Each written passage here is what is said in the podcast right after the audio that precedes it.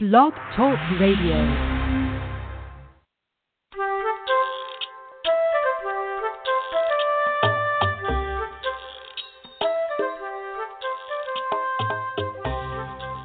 Hi there. Welcome to Teach Me to Talk the podcast. I'm Laura Mize, pediatric speech language pathologist, and I'm so excited that you joined me for today's show. We are going to finish up this short little series. This is part three today, talking about speech intelligibility in toddlers. And we are specifically today going to discuss four different official diagnoses that result in kids who talk and are really, really difficult to understand. And this can be super, super tricky just when you're talking about the diagnostic portion because how do you know what's wrong with a kid who barely talks anyway? So when a kid is still minimally verbal, you really can't make the kind of reliable diagnostic um, opinion. I guess opinion is not the best word to use here, but it kind of is that. Because if you don't have enough to go on with a kid, you really can't say if he has apraxia or dysarthria or if this is a phonological disorder or even a speech delay. You've got to have something to analyze. And so that's why it's so tricky for speech pathologists to really nail down a firm speech diagnosis, particularly when a kid is under three. And parents sometimes get a little frustrated with that because they feel like surely to goodness you know you're supposed to be a communication expert here surely you can just kind of look at him and tell me specifically what is going on with him and it's just not so easy with speech because again we need to look at the kinds of errors that a child is using. We need to see if there are any patterns. We need to see if that kind of fits with how he looks how the rest of his little body is coming together or if there's a known diagnosis that affects or would affect his articulatory system. And so let's just sort of talk about all of those factors and all of those things that really make it hard for speech pathologists to really, really definitively diagnose a kid with a speech or articulation disorder. Now, remember that we do want to separate the difference between speech and language. And if you've listened to the first parts of this series, we talked about that. Remember, language is vocabulary, it's what words mean, it's how long your utterance is it's uh, the grammar or the syntax. And so, again, that's the language part. It's what you say. Speech is how you say it. How easy are you to understand? So that's what we're going to be looking at today. Uh, and I forgot to mention this person, a speech pathologist named Dr. Caroline Bowen, who is an Australian speech language pathologist, and uh, she's an expert certainly in looking at speech sound disorders. She really does a lot with kids with um, these kinds of issues. So speech intelligibility is kind of her thing. And if you've never been to her website, and if you are a speech pathologist who likes to look at things that are a little more academic looking and sounding, if you're that kind of person, check out her website, speech-language-therapy.com. She's a really good comprehensive review called Classification of Children's Speech Sound Disorders. And I'll try to link it at teachmetotalk.com under the podcast post for today. And we're show number 318 if you want to go back and look at this link later. But she really takes a pretty um, clinical look or academic look at speech sound uh, disorders and talks about speech delay with a genetic component, speech delay uh, with an oral motor component, speech delay with a developmental or psychosocial involvement. So, again, beyond the scope of this show, and if you're a parent listening, certainly more than you ever wanted to take a look at as far as speech sound disorders go.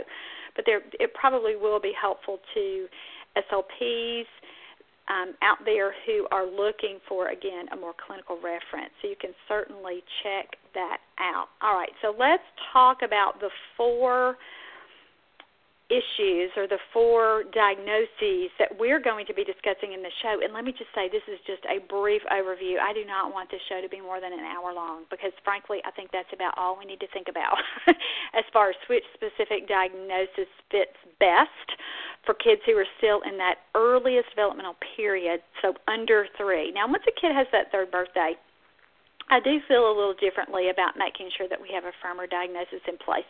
And certainly by the time they're in kindergarten. But again, remember the reason that it's harder here is because kids are more likely to be misdiagnosed. Something really does sometimes in toddlers start out looking like one thing and then you just don't know the kid quite well enough or maybe you don't have a complete history and you're just not able to put all the puzzle pieces together yet and then you figure out mm, it's not really this it's this. And so that's another reason that our national organization the american speech and hearing association is so cautious about encouraging we practitioners in the field who work with toddlers to be super super careful about using some of these terms, especially apraxia, which we'll get to when a kid is under three, because again, we don't want to mislead parents and we certainly don't want to provide a diagnosis that turns out to be incorrect. So, again, that explains some of the hesitancy with uh, our national organization with not wanting children to have as firm a diagnosis. So you can say working diagnosis or suspected diagnosis when we're talking about some of these things too, and and we'll get to that in in each of the specifics. But first, let's just start off with. Um, the first diagnosis that we're reviewing today, which is just simply speech delay. Now, in order to really talk about this, we need to define or define or differentiate the differences or the difference between delay versus disorder. And if you've listened to this show for any length of time, this is probably the 20th time you've heard me say this, but I'm going to say it again because it's relevant. Delay means there is just a problem with timing. So everything's coming in as expected, it's just at a slower pace. So there's nothing unusual about what's happening, particularly if you are well versed in speech development you've seen this stuff. You, you again it, there's nothing that really makes you scratch your head and think hmm what is going on here? What do i call this? Because you're taking a kid just who's at an older age but his speech sounds like he's much younger. So that's a speech delay. And remember what disorder means. Disorder means that there are some atypical patterns present. There's some unusual errors that a kid is using. Again, this is a kid that would make you stop and scratch your head and go, hmm, I don't really know what to call this, or gosh, it's feeling like it's this, but but let me see if I have these other characteristics that would accompany this diagnosis to make me feel really really comfortable about knowing that's what's going on. And so again, disorder means a, a atypical development and delay is typical development but slower. So those are our big things. So if we're looking at speech delay, what would that look like? It just means again that there's a a slower rate of acquisition.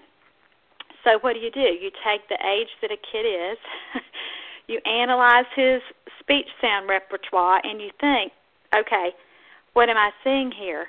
Is this just he's just using sounds that would be consistent with a younger toddler? So this this is how I do it. If a kid is over two I look at the sounds that we know should be mastered by 24 months. And remember, we viewed this a couple of show, reviewed this a couple of shows back in part one of this series. So in show number 316. So if you've not listened to show 316 and you want to really get that um, review, the initial speech sounds that are consonant wise that a child should have mastered PBM, TDN, H, K, and G. And then I throw W in that category as well. So, you know, sounds at the beginning of the word, and W would be one of those consonant sounds too. And then a kid by 24 months also produces most vowel sounds correctly. So if I'm seeing a kid who's over two, and I'm hearing these sounds, but not many other consonant sounds, uh, but these are mastered. Let's say he's close to three, but he's but he doesn't have any final sounds yet. We're not hearing any other thing that would lead us to believe that he sounds more like a three-year-old than a two-year-old. That might be a kid that you'd look at with speech delay.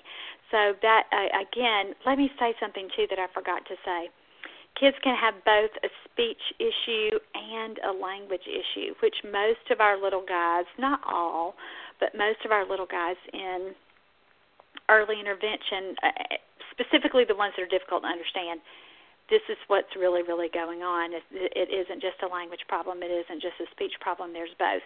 Um, there, there would be some children that I, you would say, you know, speech delay is their only issue, and those are kids again that sound a little bit younger or a little bit less mature than you think they are. But again, we're we're teasing the language, pulling the language piece out. We're just teasing the speech pieces out today. We're just looking at the intelligibility piece. So, a lot of doctors will give a child a generic kind of diagnosis, speech delay, if they're not hearing any speech sounds. uh, emit from that child's mouth, or everything sounds pretty much like a child during infancy with oohs and coos and things. And actually, a lot of physicians, though, kids are late talker, parents aren't hearing very many words, even if there's a lot of great babbling going on, so that we are hearing lots of different consonant sounds. We just don't know what that would mean.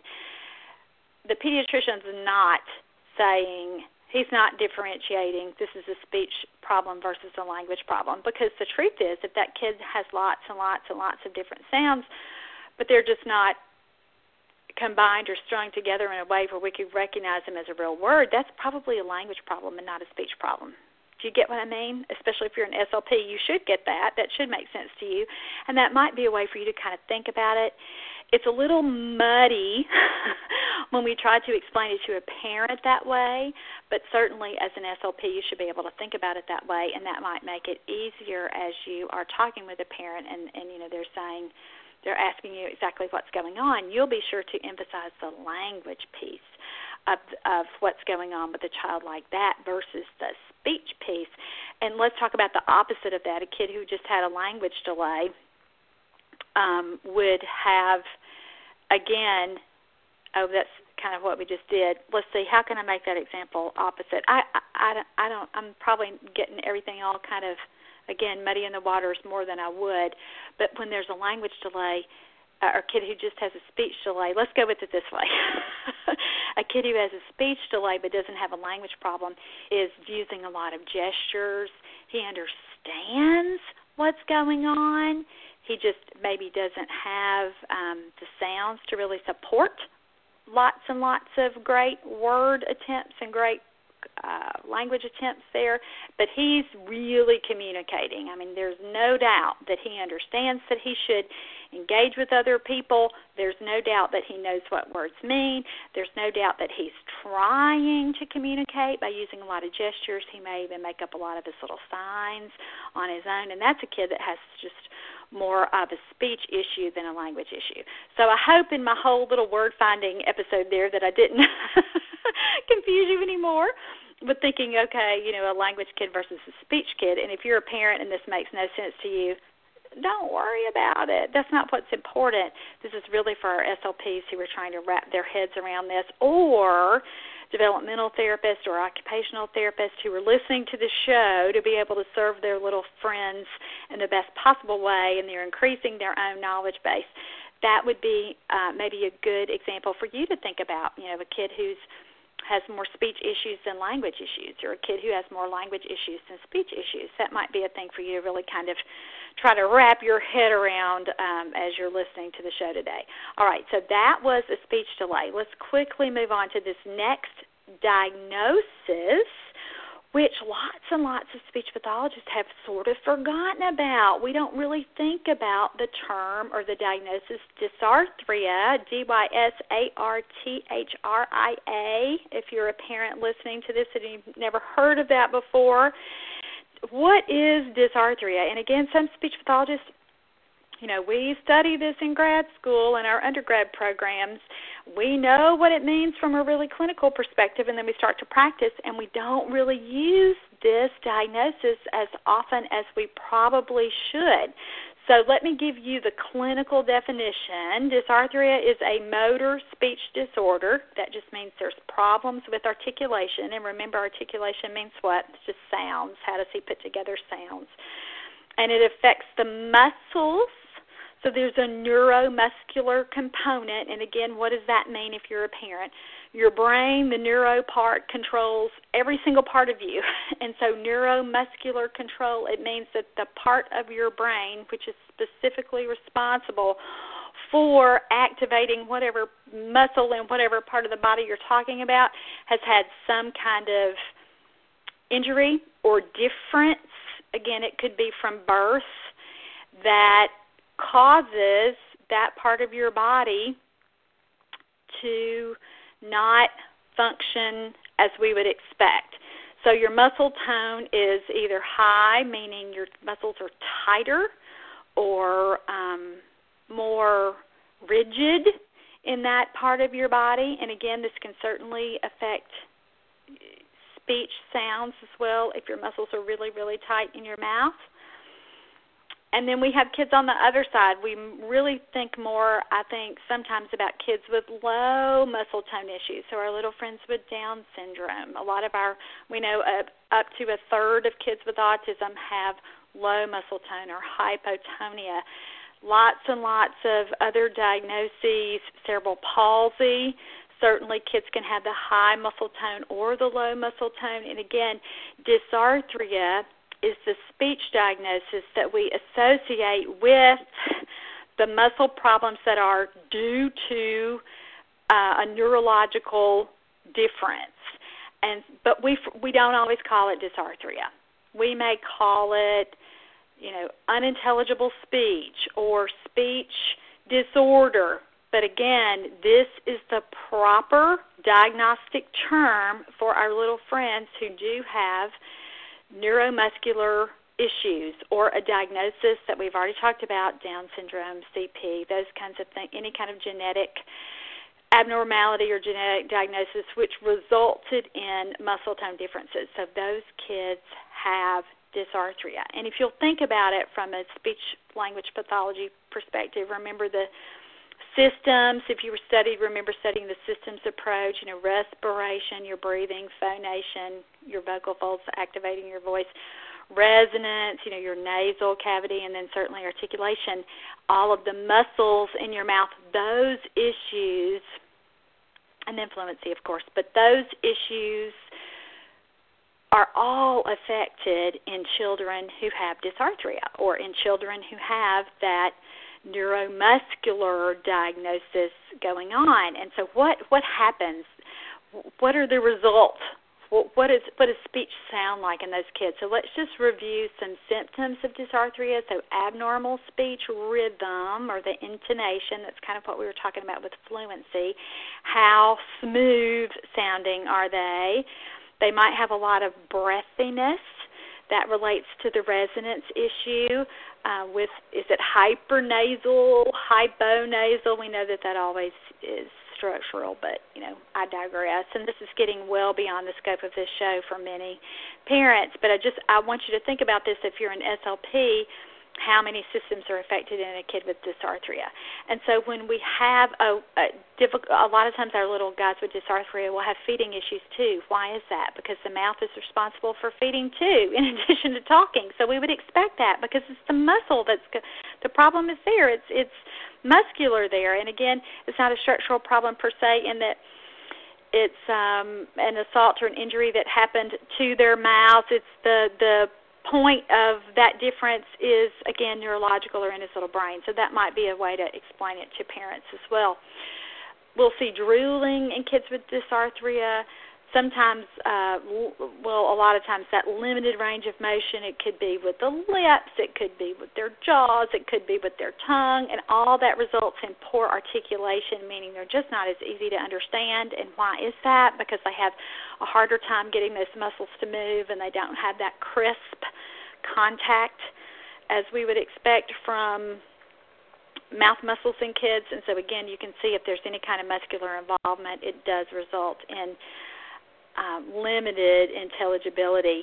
You could have a faster speech rate with certain kinds of dysarthria. A slower, slurred speech is how we typically think about dysarthria. And certainly because we have the core muscle strength affected because again this is a whole body problem with uh, lots of children they'll have uh, really soft volumes so when you try to hear them their little voices are just so so soft so that really increases the difficulty in understanding um, those kids as well. So our my bottom line is this when we're talking about those diagnostic characteristics if you're not sure what to call something with the kid, if he has a diagnosis that affects muscle tone, go with dysarthria because that think about dysarthria first uh, because that's the most likely issue that you're going to hear with his speech, with his connected speech in particular. And remember, kids with dysarthria always have other motor issues too. So that's another thing to sort of think about. Um, let's move on and talk about what we do as far as a therapy plan, initial treatment strategies with kids with dysarthria. Now, remember, they're going to struggle to get speech going too. They may also have a language problem in addition to this. And certainly, our little friends with Down syndrome and other genetic kinds of diagnoses would certainly probably also have a language component. But if we just are thinking about the speech part, it's just physically harder for them to talk. And I like to be sure that I'm being super positive with parents, but at the same time, really, really honest and saying, hey, speech with these kinds of kids when they start to talk, they are going to be harder to understand. We're going to have to work on this for a long time because this just accompanies what we would expect based on his diagnosis. Okay, let's look at treatment. I'm skipping on down my outline here. Oh, and I, I did. I don't think I mentioned this at the beginning. If you want the longer version of this material and the more in-depth version, and to get the written um, information that I've produced from this material, check that out in my course, Early Speech Language Development Taking Theory to the Floor. You can get great treatment recommendations there as well, and then take a look at some video clips of some children who had the specific diagnoses that we're talking about today. And so you can find that information at teachmetotalk.com, and it's on sale right now. Get the coupon code there and save yourself some money. It's 12 hours so, for lots of us who are always looking for continuing education credits to fulfill our licensure or credentialing obligations, that's an option for you. So, I wanted to mention it. Okay, as far as treatment goes, I am a language, language, language person, even though we're talking about speech in this series. So make sure that you get language going first and communication first. And again, you can use the hierarchy that I, I look at with every single kid. Are his social skills moving along? If that's yes, then you look at receptive skills and cognition. If that's moving along, okay, you don't have to work on that as much.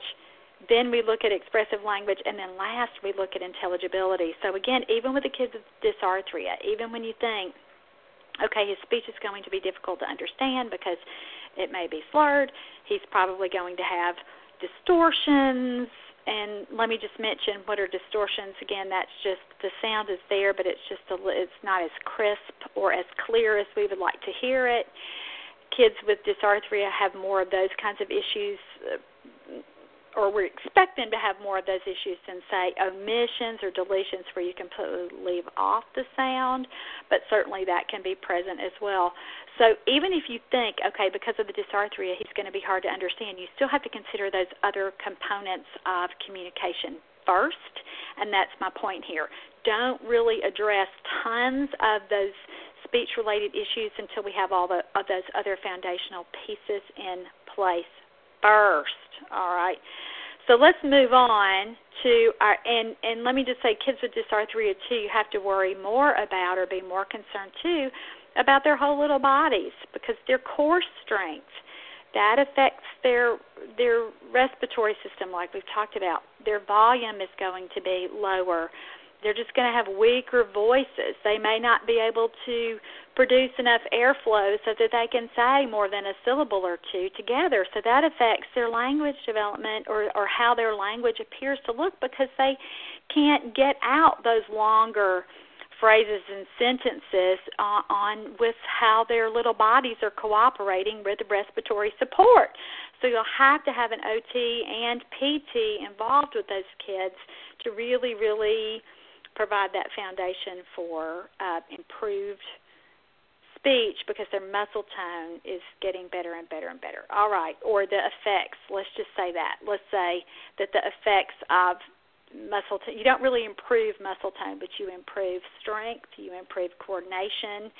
And so having a PT or OT kind of help you take a look at that and, and do the big body work certainly will affect um, outcome with speech intelligibility with children with dysarthria. All right, let's move on to apraxia.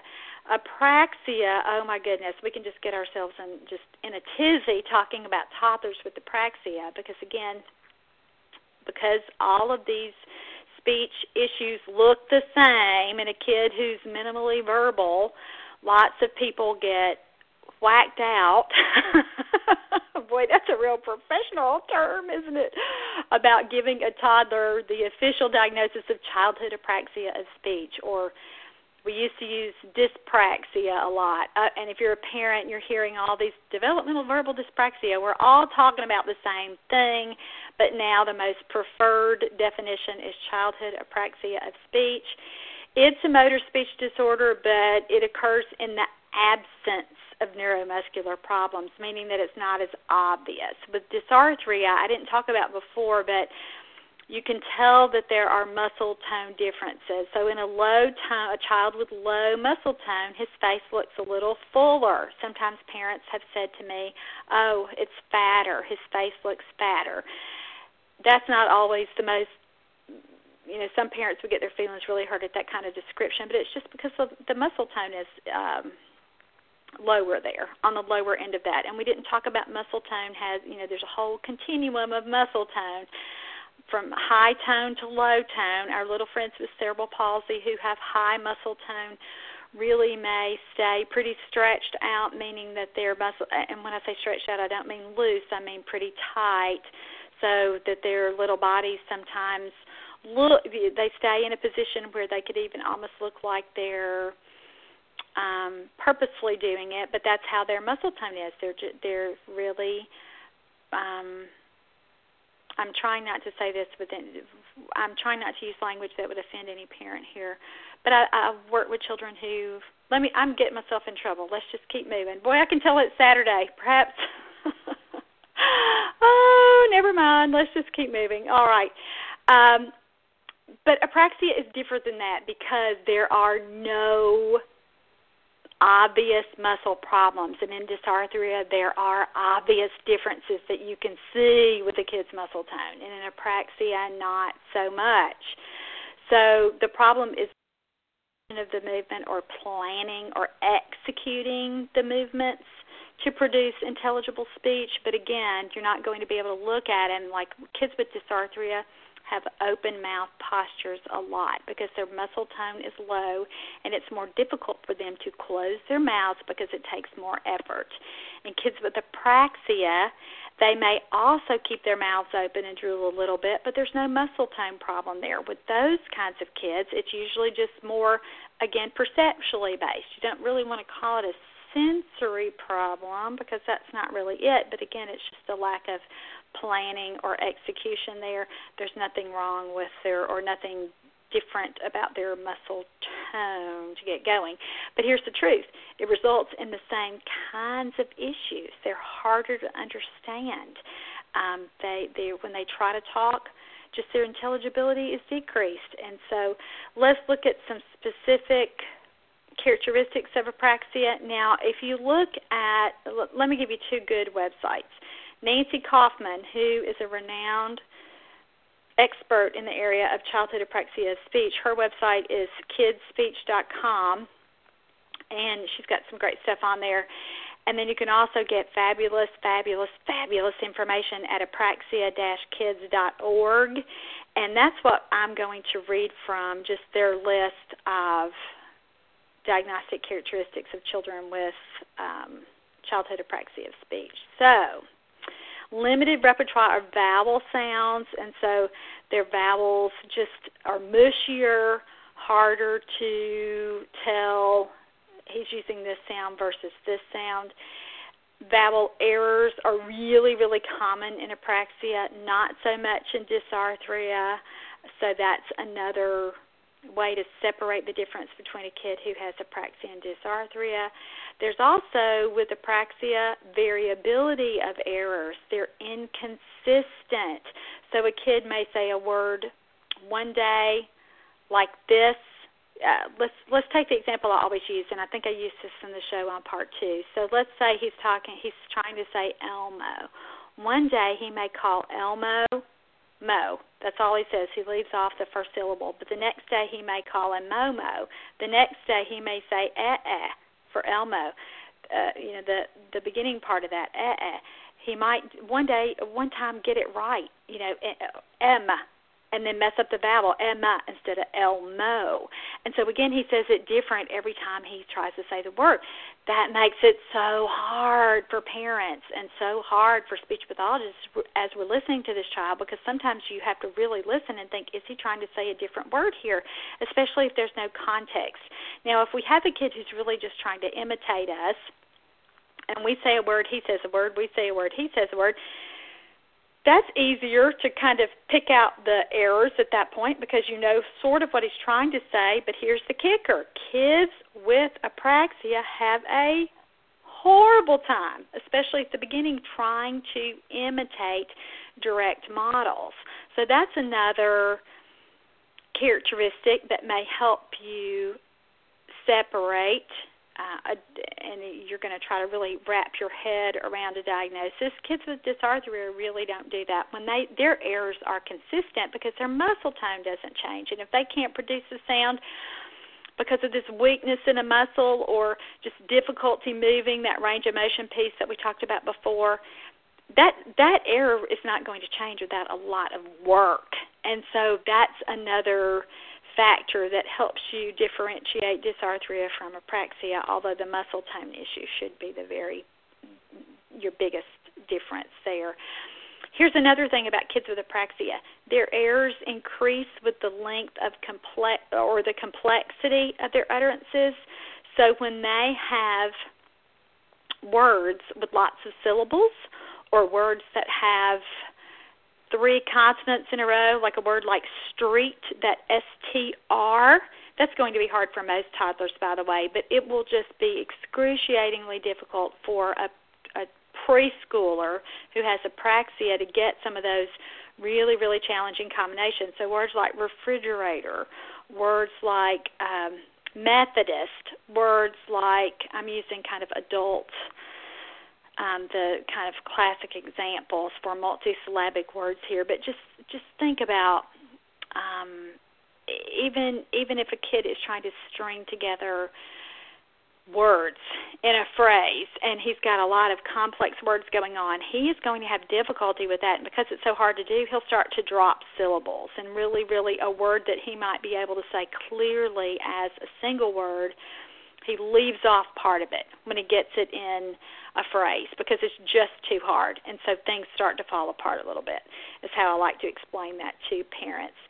Again, context is so important with children with apraxia because they may do just fine with the word when it's a single word and then you try to get it in the phrase again and it is just really really hard uh, because you can't get the word, um, say the combination is different. He might say please pretty closely um, to, uh, you understand the word please when it's a single word, but then he tries to get it with another word, more please, and he may change his vowel. You know, instead of more please, he may do more pa, and you think, ah, he just said please. He just said E very well when it was just by itself, but he puts it together with another word and it falls apart. So that is always a big red flag that apraxia may be what's going on with their uh, with that with kids who are doing that. A big thing for me that I look for in kids with apraxia is called oral groping or verbal groping. Um, but let, let's call it let's call it oral groping because that's more accurate definition there. This just means that their little mouths they're searching. So if you're watching them, they they're moving their mouths without even talking because they're trying to get it in the right place. It's that planning and execution piece. They can't always they don't always control how how they're even supposed to start a word sometimes. And so you'll look at their little mouths and they're moving their mouths but nothing's there, nothing's coming out, and you think, oh my goodness, what is this? Think apraxia. Start to investigate apraxia when you see that happen. If you've never seen oral groping, I have some good examples of that. In the course that I mentioned, Early Speech Language Development Taking Theory to the Floor, there's a little girl in my steps to building verbal imitation in toddlers who had some groping in her video clips as well. And then great examples of that are in my DVD, Teach Me to Talk with Apraxia and Phonological Disorders. So take a look at that DVD if you need to see that. And if you're a therapist and haven't seen it before, you need to know what it looks like so that when you see it with a little client that you'll be able to identify it. Other things that may describe children with apraxia but that are less likely to contribute to that differential diagnosis, meaning how can we say that a kid definitively has apraxia versus something else. Just delayed onset of speech is also an issue in kids with apraxia, but I just want to tell you same thing that we've already talked about with kids with dysarthria and speech delay. They have delayed onset of speech as well, so you can't always use that. Limited babbling certainly is present. Some uh, well, in most children with apraxia, parents say they were so so quiet as an infant, but I also, you know, I'm thinking about my little friends who have a dysarthria diagnosis because of those muscle tone issues. Lots of times parents have said that about them as well. So think about that when you're reading some of these lists sometimes. A child doesn't have to have every one of the features to have the specific diagnosis that we're talking about, and sometimes the characteristic will be on all of the diagnoses that we're discussing. So you can't just look at one or or two variables and say, "Oh, that's it. That's what he has," which is what parents will want to do. You've got to look at the totality there and make sure that you're considering every single thing. So a parent can't see a list of apraxia and say, poor speech intelligibility, delayed onset of speech, limited ba- babbling. That's it. That's what he has. You need more than that. You've got to look at at other things that are going on to really be able to say. And that's why I think apraxia is overdiagnosed in toddlers. Sometimes I kind of go back and forth. It depends on the range of kids or my caseload. I think at any given year, I'll go back and listen to a podcast that you know I did years and years ago because the show is nine years old. Or, you know, I really have thought before. Okay, apraxia is underdiagnosed because so many kids have motor, speech issues going on, and but then I'll just come in contact with so many kids who have an apraxia diagnosis from the first speech pathologist that they saw, but the kid has a muscle tone problem. And I think, well, the therapist knew what something was wrong and knew this kid needed a diagnosis, but it's not apraxia. It should have been dysarthria. So make sure that you're not making that mistake as well if you're a therapist. Uh, here's another thing about apraxia. It can be because we're talking about the speech intelligibility part here today. Lots of kids can just have a straight apraxia issue, meaning they don't have anything else going on. Their expressive language is phenomenal. There's no problems with cognition. They are social, social, social. But it's just the speech part. Or apraxia can accompany other diagnoses. Lots of kids who are on the spectrum. So lots of kids with autism also have apraxia, up to 66% in some studies. That's huge. That is just phenomenal. So you have to really, really think about is apraxia this kid's only problem or is it just part of the bigger problem? And I'll say a lot of parents who have kids with autism will try to explain away all of a kid's issues just due to the apraxia.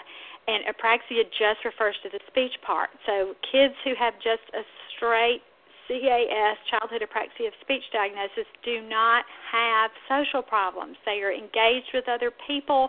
Their receptive language is fantastic. They read and use nonverbal communicative uh, things, uh, methods with kids who are just apraxic. They don't have problems with gestures and things, but kids with autism do. And so you really have to help parents separate those things and say, you know, yes, I agree with you that he probably has apraxia, but that does not explain every single communication issue that we see going on with a child. And that's hard for a parent to hear. I understand why a parent would perhaps go there and they prefer the apraxia diagnosis over the autism diagnosis, but you'll just have to help parents. You know, I, I can see how a parent would make that make that um, connection there, but you'll have to talk a parent through that to help them really understand what's going on. So, what do we do once we've decided that a kid has red flags for apraxia, that we're giving him a tentative working diagnosis of suspected childhood apraxia of speech? Same thing we did before. We've got to get communication going, and the best way to get communication going is to make sure all those pieces are addressed that we talked about. We have to look at his social skills, have to look at receptive language and cognition. We have to look at expressive language. What is he trying to say? Well, before we worry about how to say it.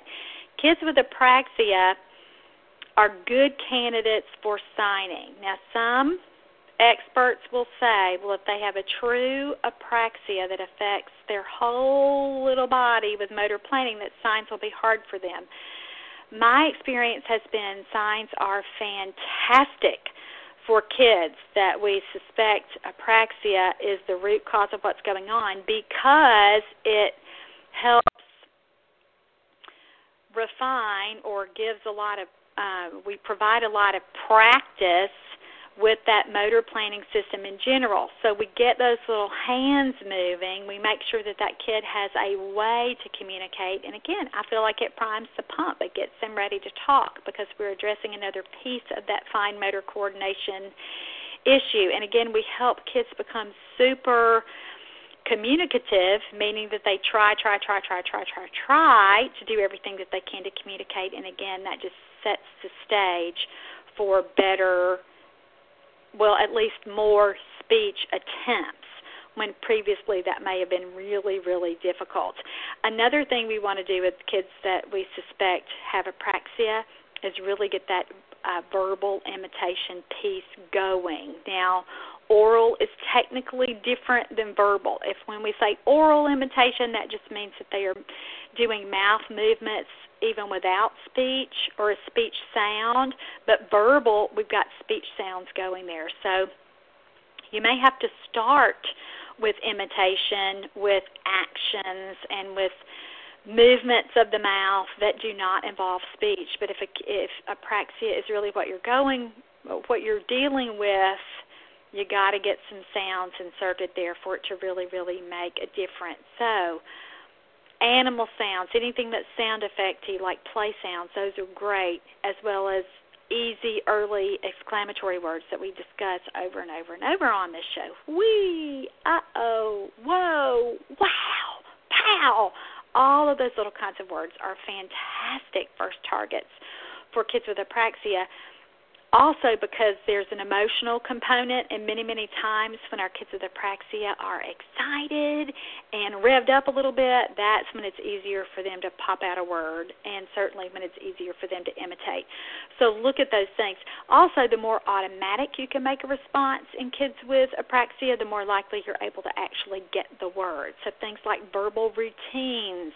So counting one two and then you do that expectant waiting for that child to pop out three or ready set and you're waiting for him to say go. A lot of times setting up those automatic speech contexts can be like magic for kids with apraxia because the, the language is there. They just have a harder time with the speech part the planning and executing how to get that specific word out. And remember here with with kids with apraxia, oral motor exercises are doing mouth um, repetitive movements with that aren't connected to a speech sound aren't beneficial for kids with apraxia. But guess what? kids with dysarthria need an oral motor component to their treatment plans. Now, I forgot to mention that when we were talking about dysarthria because like I said before, I'm a language, language, language person, and I'm always thinking about you know how how are we getting to that word, not necessarily supporting the improvements in coordination and strength, the components for uh, muscle tone, how that um, just the underlying musculature there. Kids with dysarthria need that oral motor support, whereas kids with apraxia don't. All right, let's quickly move on and finish up here with our fourth diagnosis. Now we're talking about phonological disorders. Phonological issues really are supposed to be the linguistic or the language part of not language per se, but it's not, there's no motoric involvement at all. It really is at that processing level of the brain, meaning how do I combine these sounds in order to make this word intelligible. And here's the deal with phonological processes. These are referring to patterns of sound errors that even typically developing children make as they simplify speech when they're learning to talk. So here's the kicker a kid can't have a phonological disorder until he's over three because these simplification processes that we're talking about really are um, normal. And so if I see a kid or if I hear a parent say, you know, my 24 month old has been diagnosed with a phonological disorder, I think, gosh, they probably meant phonological delay or speech delay, but at the same time, I don't even think we should be calling it that because it's normal for kids to take words that are more complex and more difficult to pronounce and to try to make them easier. Uh, classic example: spaghetti. A lot of two-year-olds say sketty or or getty or however they simplify that word, and that's okay because that's again what we see typically developing toddlers do.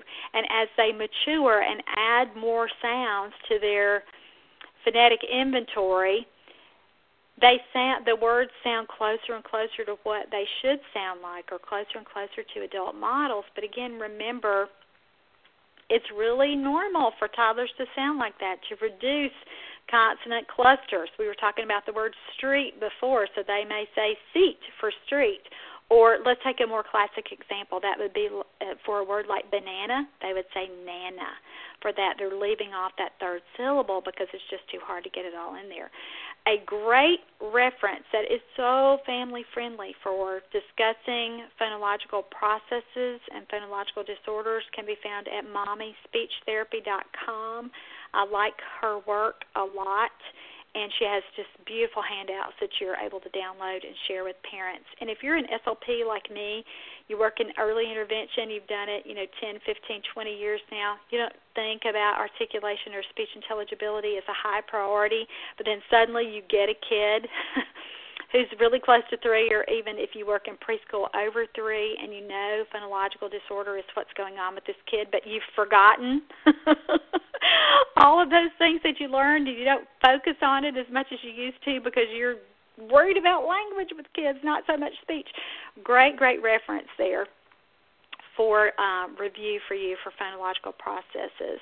So take a look at that if you need to give yourself just some background information about what you know what does a particular process look like. The ones that are really really common for us as early interventionists, if we're thinking about it in preschool therapists, and again, if you're a preschool therapist, this is probably part of your bread and butter. You think about speech sound disorders much more often than those of us who just specialize in birth to three.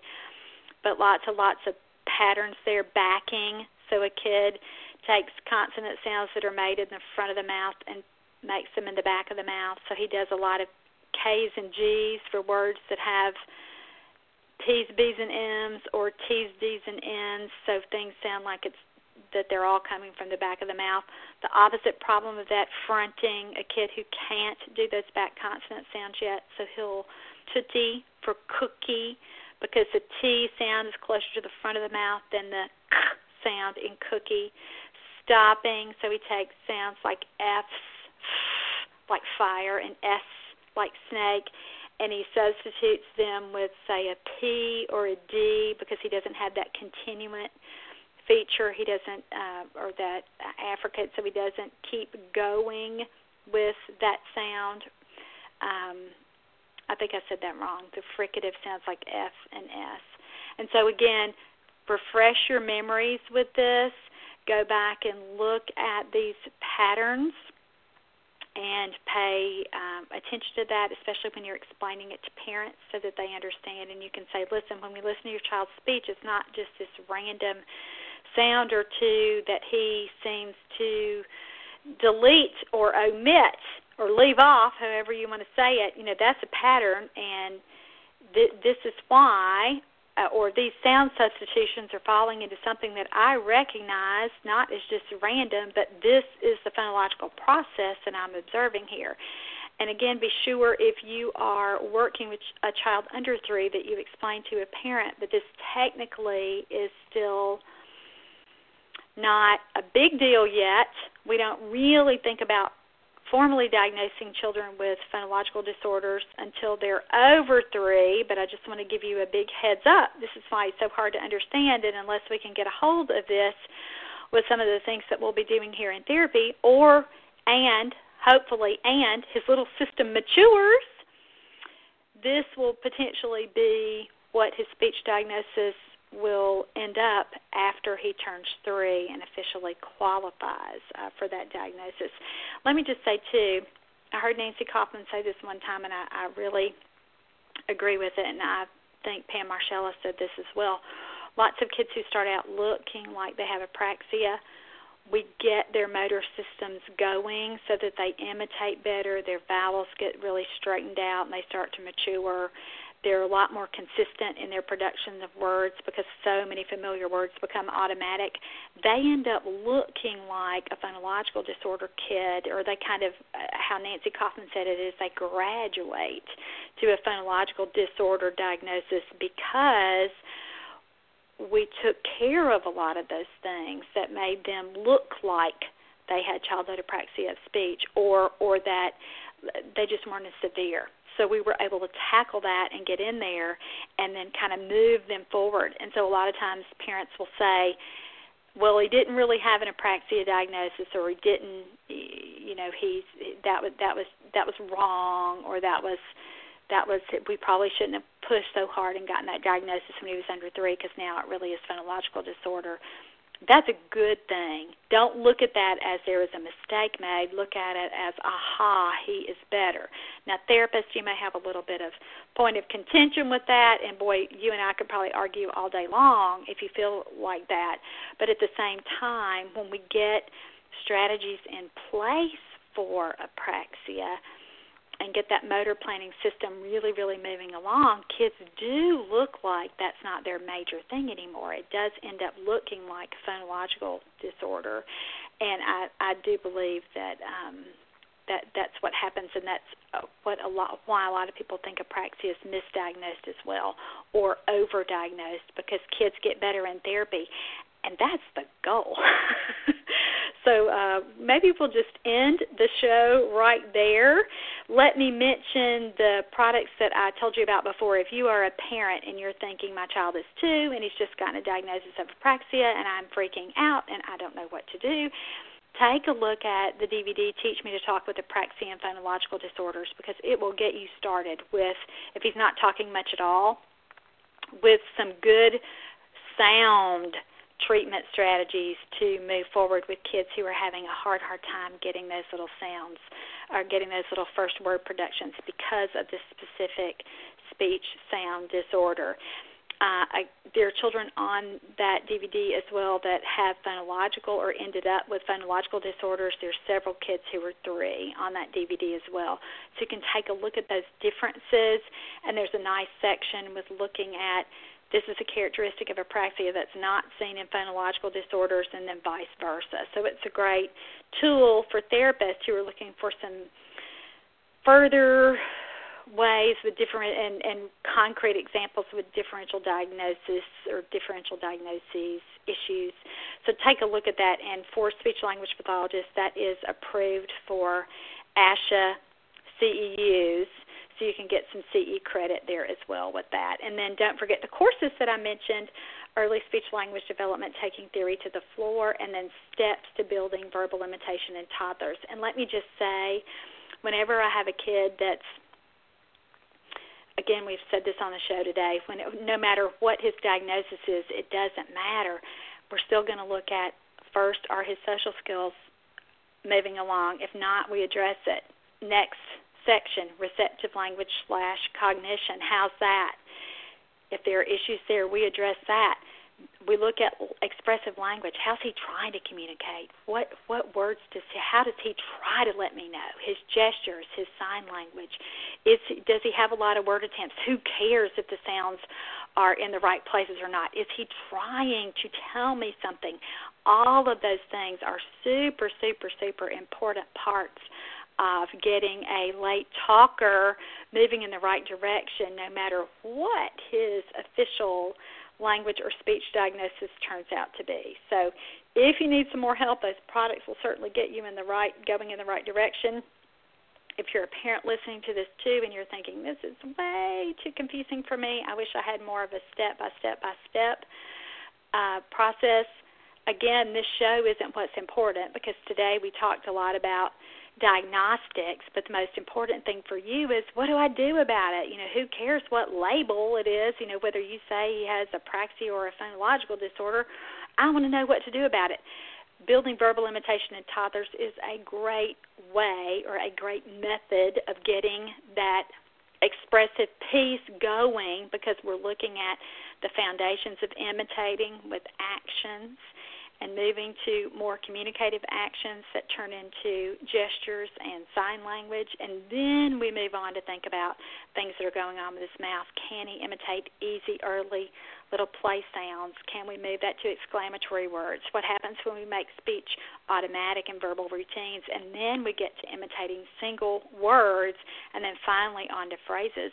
So that real sequential step by step approach is what's going to be more important for parents to think about rather than worrying about being or I hope worrying about being super specific about what is this diagnosis. You know, a lot of times the diagnosis at 2 is just an educated guess at best. We can't always predict exactly what's going on with the toddler or predict how he's going to look, you know, when he's 7 or 8 based on how he looks when he's 2.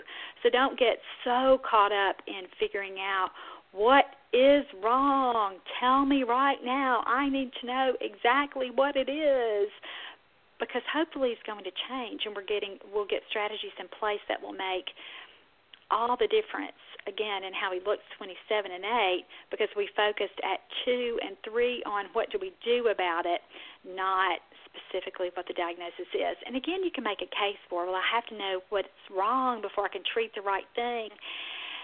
Yes and no.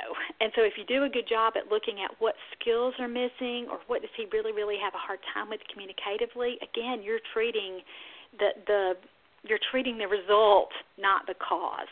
So you're treating the, the the what's missing. You know, what is it that he should be able to do or that I want him to do rather than, you know, the root cause. We don't really treat autism. We treat social communication issues. Same thing with speech intelligibility. You don't really treat the brain um, difference that causes dysarthria. You treat the speech that's hard to understand.